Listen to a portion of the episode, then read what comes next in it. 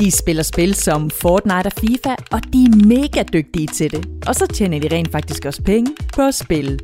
I det her afsnit af Moneypedia, der skal det handle om professionelle gamere, og ikke mindst om, hvordan de tjener deres penge. Men inden vi skyder afsnittet i gang, så giver jeg allerførst mikrofonen videre til Sofia, der stiller dagens spørgsmål. Hej, jeg hedder Sofia. Jeg er 10 år gammel. Jeg vil gerne vide, hvordan de professionelle gamere tjener penge. Ja, hvordan gør de egentlig det? Svaret på spørgsmålet kan vi få fra en, der arbejder med netop professionelle gamere, og derfor også ved alt om, hvordan de tjener penge.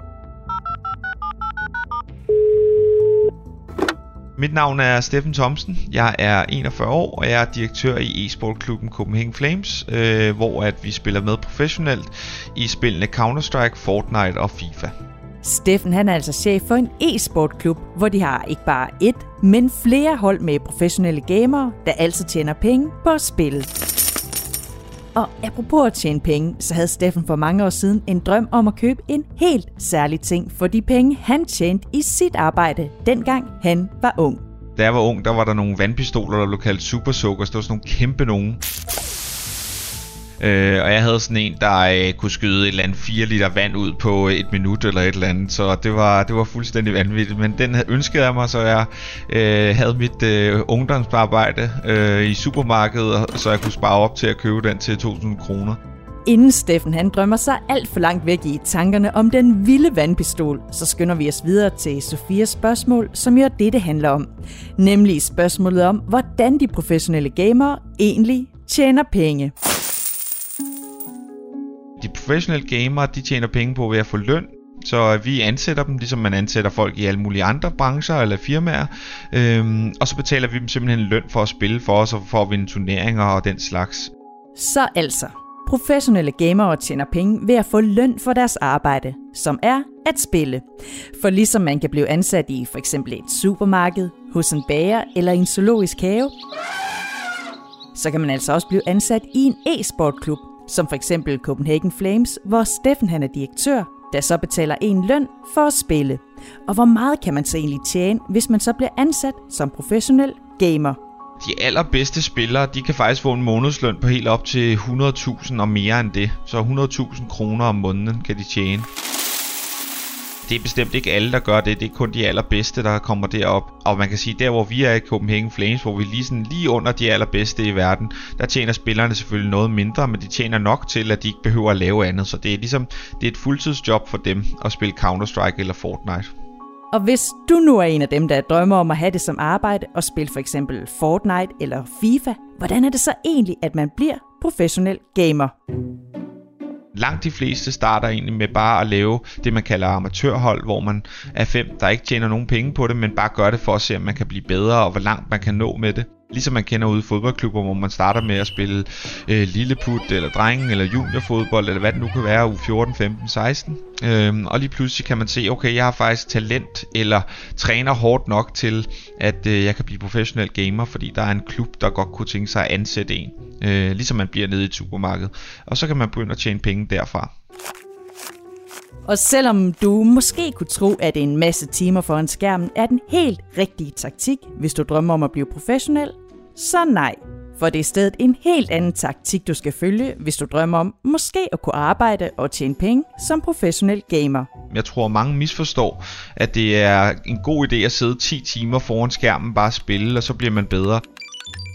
Det er meget bedre at have en plan, og så hellere spille måske 4 eller 5 timer, og så have en plan for, hvad vil jeg gerne blive bedre til i dag, øh, hvad skal jeg lære i morgen, øh, hvad skal jeg prøve at opnå sammen med mine holdkammerater, øh, så når man ligger en plan for det, fordi ja, effektivt arbejde, som vi kalder det, det er meget mere, øh, det er meget bedre end at sidde 10 timer foran skærmen og egentlig lave det samme. Det lærer din krop og din hjerne ikke så meget af.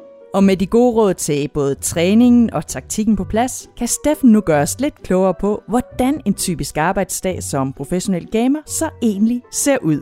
Typisk vil man sige, okay, vi starter en team, hvor vi snakker om, hvad vi gerne vil opnå i dag, hvad vi vil vi gerne træne på, hvad vi vil vi gerne blive bedre til.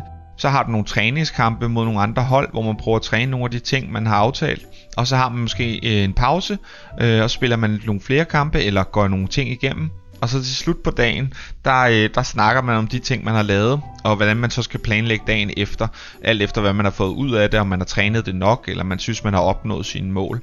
Og som Steffen han også sagde i begyndelsen, så tjener de professionelle gamere penge ved, at de får løn. Men derudover kan gamerne faktisk også tjene penge på andre måder. For eksempel ved at deltage i turneringer, hvor der er sindssygt mange penge på højkant.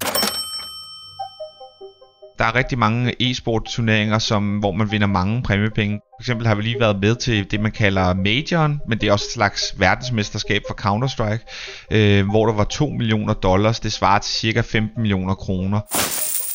Og hvis man vinder det, så får man nogle af pengene, og de går også til spillerne. Noget af det til spillerne, noget af det til klubben. Inden vi siger farvel til Steffen, så skal vi også lige vende en af de allerstørste og dygtigste spillere, når det handler om e-sport. For ligesom de store stjerner i for eksempel fodbold hedder Messi og Ronaldo, så findes der inden for e-sport også spillere, som er så kendte og dygtige, at de bliver, når ja, e-sportens Ronaldo den, der nok er allermest kendt, også fordi han har spillet i mange, mange år, det er en, der hedder Faker, som kommer fra Sydkorea.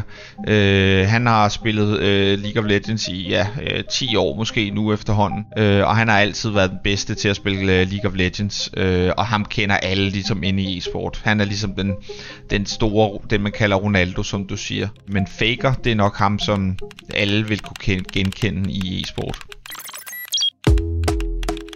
Tak for svaret, Steffen, og tak for spørgsmålet til Sofia. Og hvis du nu, ligesom Sofia, også har et spørgsmål om penge, som du helt vildt gerne vil have eksperterne svar på, så skal du bare sende det til os i en mail på moneypedia Måske det så er lige præcis dit spørgsmål, der kommer med i et af de kommende afsnit. Ha' det godt, og tak fordi du lyttede med. Podcasten er produceret af Go Little for Pengeskøen, Danske Banks familieunivers.